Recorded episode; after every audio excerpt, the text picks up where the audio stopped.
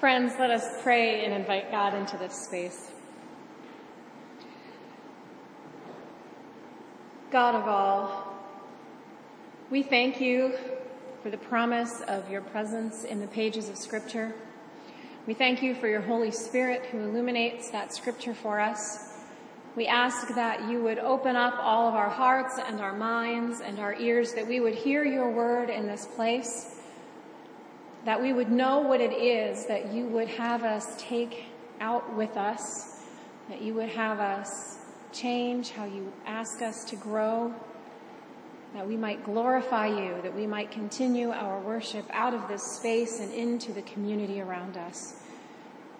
We lift up all of these things in the precious name of your Son, Jesus Christ, by the power of your Holy Spirit. Amen.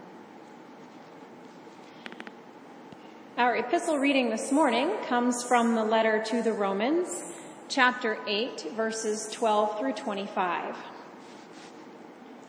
So then, brothers and sisters, we are debtors, not to the flesh, to live according to the flesh, for if you live according to the flesh, you will die.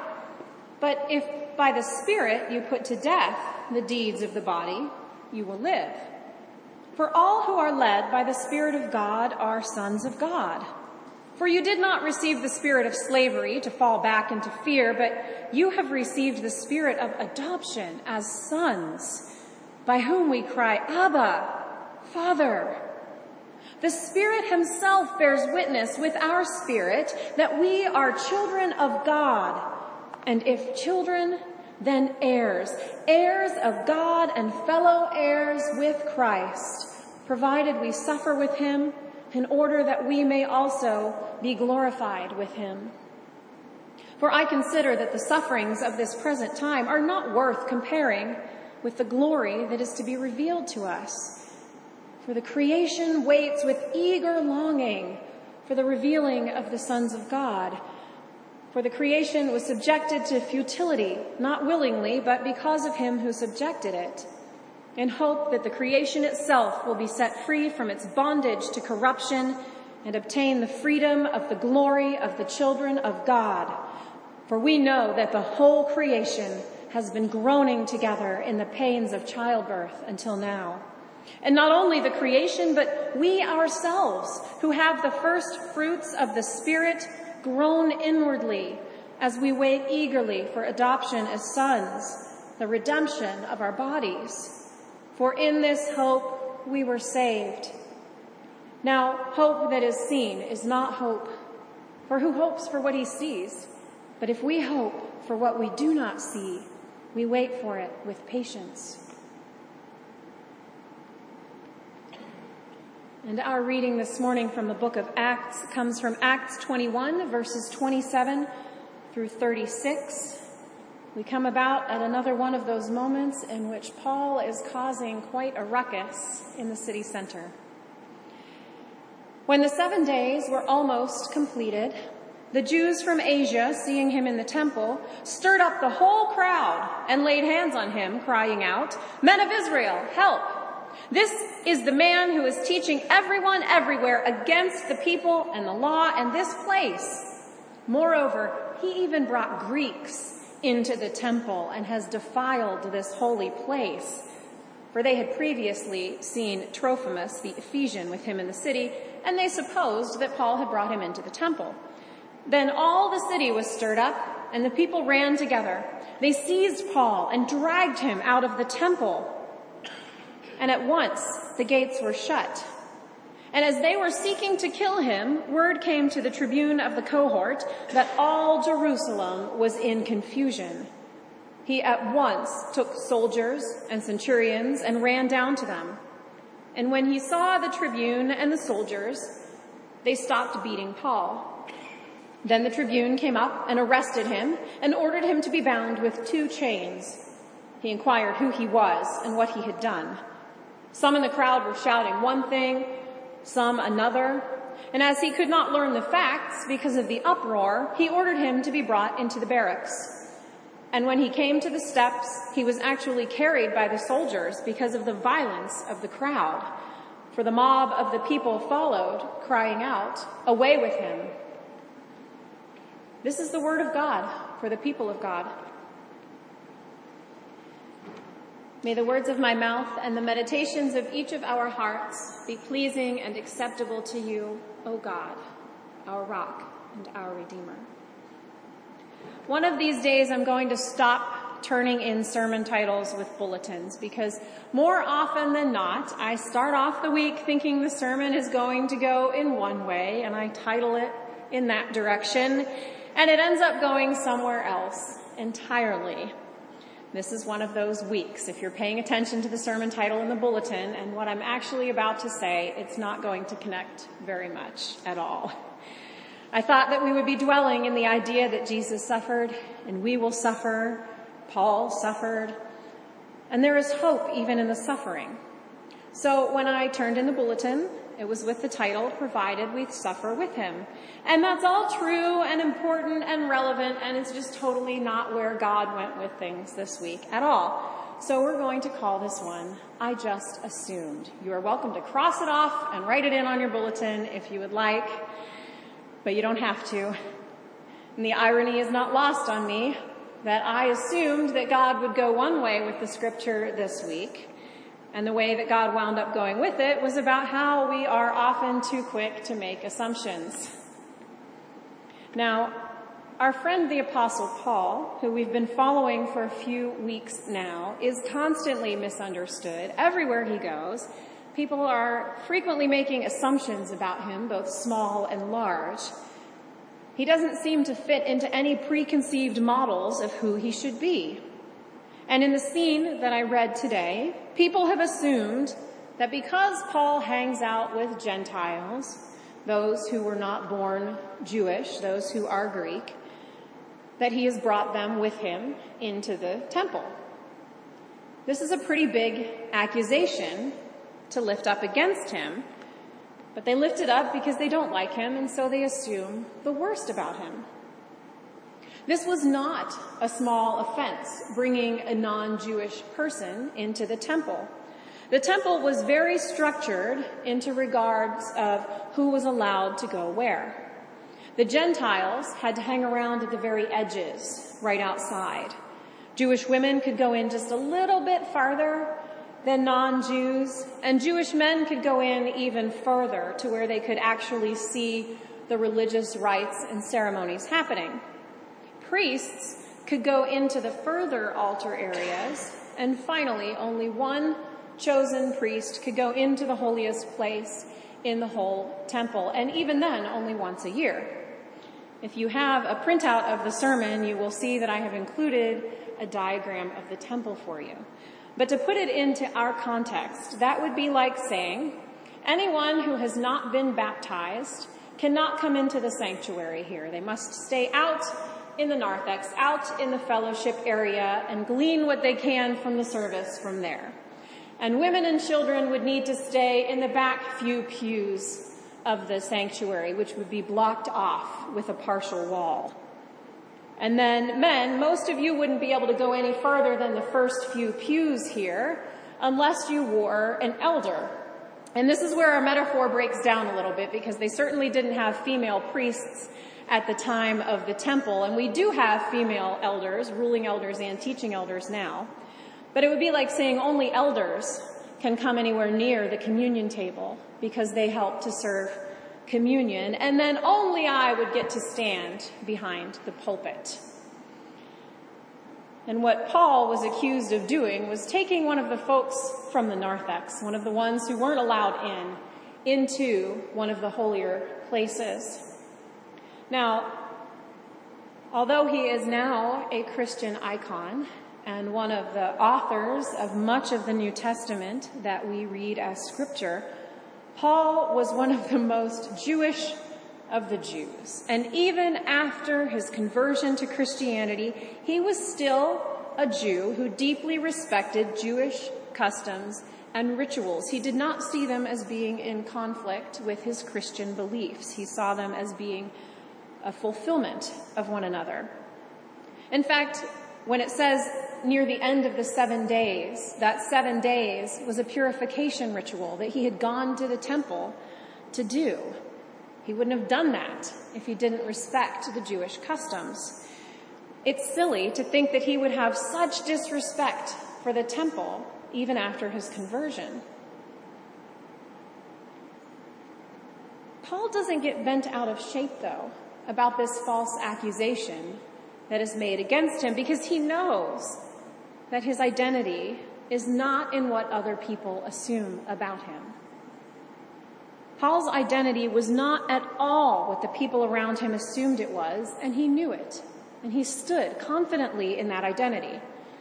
They thought he was just some rabble rousing lowlife from a lower class who had the nerve to bring Gentiles into the temple. But Paul was a full Roman citizen by birth. He was a respectful Jewish man. Now, he was a rabble rouser, but that was the only thing that these folks got right about him. In spite of how much it can hurt when people get us wrong, scripture is clear that we shouldn't waste our time worrying about what other people think or assume about us. Instead, scripture spends its time warning us to stop making off the cuff assumptions about other people. We are, after all, supposed to model the way that we want to be treated when we're interacting with others. Jesus encouraged the disciples to let little kids run up to him rather than assuming that he wasn't there for the children or that they weren't worth his time. He helped tax collectors, adulterers, the poor, lepers. He hung out with all the people that others wanted nothing to do with because they were assumed to be beyond the point of no return or not worth the trouble for some reason or another. Now I did some sermon illustration crowdsourcing this week on Facebook. Crowdsourcing is where you ask a whole bunch of people, usually on social media, for help with something. This seemed to be the sort of week in which hearing other people's stories would be a helpful and a useful exploration of the topic. And so I asked, what have you, when have you made an assumption about someone that turned out to be wrong? And what wrong assumptions have others made about you?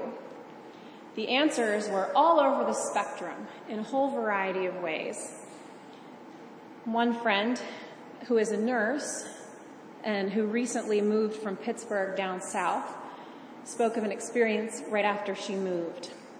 My now dear friend, Carolee, I thought when we first met that she was going to be just nasty and unfriendly. It turns out she's just intimidated in new situations and has been treated badly at other hospitals. She's lovely and kind and wonderful. One of my favorite stories was this one. Once in my college days, when I had an afro in addition to my beard, I preached at a friend's church. Afterwards, a dear old lady came up to me and said, I didn't think I'd like you when I saw you. Now, the best part of this is the person who shared it is now one of the most well-respected professors at Pittsburgh Seminary who is in constant demand for preaching and speaking engagements and is one of the most likable people you will ever, ever meet. A colleague in ministry said, many years ago I corresponded with another man who was also doing urban youth ministry. We wrote letters, spoke on the phone, and so on for several years but we never met. At a youth workers convention in 1988, I saw him with his name tag on, went over, and stuck my hand out. He looked at my face, looked at my name tag, and said, You're Dave Carver? Dude, I always thought you were black. If you know him, it's even funnier. My sister said that people assume that since she lives in Orlando, she must go to Disney all the time. And then on a more serious note shared that over 12 years of teaching, I've learned not to trust my first impressions. I've never been very good at being right about someone based on a first impression anyway, but you can never tell on the first day of school which kids will change your life. A friend from seminary said, when people find out I'm going to be a pastor and I studied at seminary, they assume that I'm one, going to be a priest, and two, hate a bunch of people. A friend and neighbor shared, when people knew I was an orphan, they assumed I was a bad person who wouldn't amount to anything. I now run my own huge business and I think I turned out alright. And she did turn out alright for the record. She's not the only one who thinks she did. She turned out to be a pretty great mom. One of my dearest friends, who happens to be multiracial, said, when I tell people that my dad grew up in the hood, a child of seven born to a poor single mother, and that my mom grew up in a suburb to an aspiring middle class family, daughter of a veteran who sent her and all of her siblings to college, and then show them this picture, instant cognitive dissonance. And the picture that he attached to the comment shows his white father and his black mother. And finally, a high school classmate who I always knew had a heart of gold said the assumption that because I was a teen drug addict that I couldn't grow into a successful adult. that I was worthless and would stay that way. They still think of me that way there. She means where we went to high school. Without realizing that I moved away 20 years ago, have not touched a drug since, hit the ground running, have a wonderful career and amazing children that I raise on my own. Not bad for a former coke addict. It is so easy to be so wrong about people. In the hope that we find in Jesus for ourselves and for others, we are saved into eternity and we are saved in this world too. We have the hope of adoption into God's own family. Our identity is in nothing other than belonging to Christ. And that changes how much we care about other people assuming things about us, and it frees us up from making false assumptions about others. It's not our place to decide who's in and who's out. We don't know what God is doing or plans to do in and through the people around us just by looking at them once or twice. Instead of making assumptions about people's motives and backgrounds and futures and abilities, we should start with assuming that the Bible is true when it tells us this about us and the people around us. That everyone, everyone is loved by God. 1 John 2 2 says, He, Jesus, is the propitiation of, for our sins, and not for ours only, but for the sins of the whole world. 2 Peter 3 9 says, The Lord is not slow to fulfill his promise, as some count slowness, but is patient toward you, not wishing that any should perish, but that all should reach repentance. Romans 8 38 and 39 for I am sure that neither death, nor life, nor angels, nor rulers, nor things present, nor things to come, nor powers, nor height, nor depth, nor anything else in all of creation will be able to separate us from the love of God in Christ Jesus our Lord. Jesus didn't come into the world for just the well-behaved or the people who happened to be born in the right time or place or the ones who screwed up less than the rest. God does not wish unrepentance on anyone. All are loved. Not all live into that love, but that makes them no less loved. When your child says they hate you and you're the worst parent in the world because you made them turn off the TV, that doesn't make them any less loved. They're just bucking against that love. We all buck against God's love from time to time. Nobody is beyond hope. Remember, that the Paul we are talking about was the Saul of early Acts, torturing Christians, sending them to prison, turning them in to authorities who he knew would brutalize them. Acts 10, 34 and 35 says, So Peter opened his mouth and said, Truly, I understand that God shows no partiality, but in every nation, anyone who fears him and does what is right is acceptable to him. It Doesn't matter who you are or where you're from. Showing compassion to any person is the same as showing it to Jesus himself. Showing judgment, or almost worse than judgment, indifference to another person is the same as showing indifference to Jesus himself. Matthew 25, 37 through 40 says, Then the righteous will answer him saying, Lord, when did we see you hungry and feed you or thirsty and give you drink? And when did we see you a stranger and welcome you or naked and clothe you? And when did we see you sick or in prison and visit you? And the king will answer them, Truly I say to you, as you did it to one of the least of these, my brothers, you did it to me. The least of these. Let that sink in. Who are the least of these in our world? And how much time have you spent with them lately? Because I guarantee you that when you spend time with them, you'll realize what Jesus is talking about here. He's not just speaking in vague metaphor. When you hang out at jails or prisons to show compassion to hurting prisoners, you are going to see Jesus there. When you sit down in a nursing home to read scripture to an elderly person who has been all but forgotten, you're going to run into Jesus there.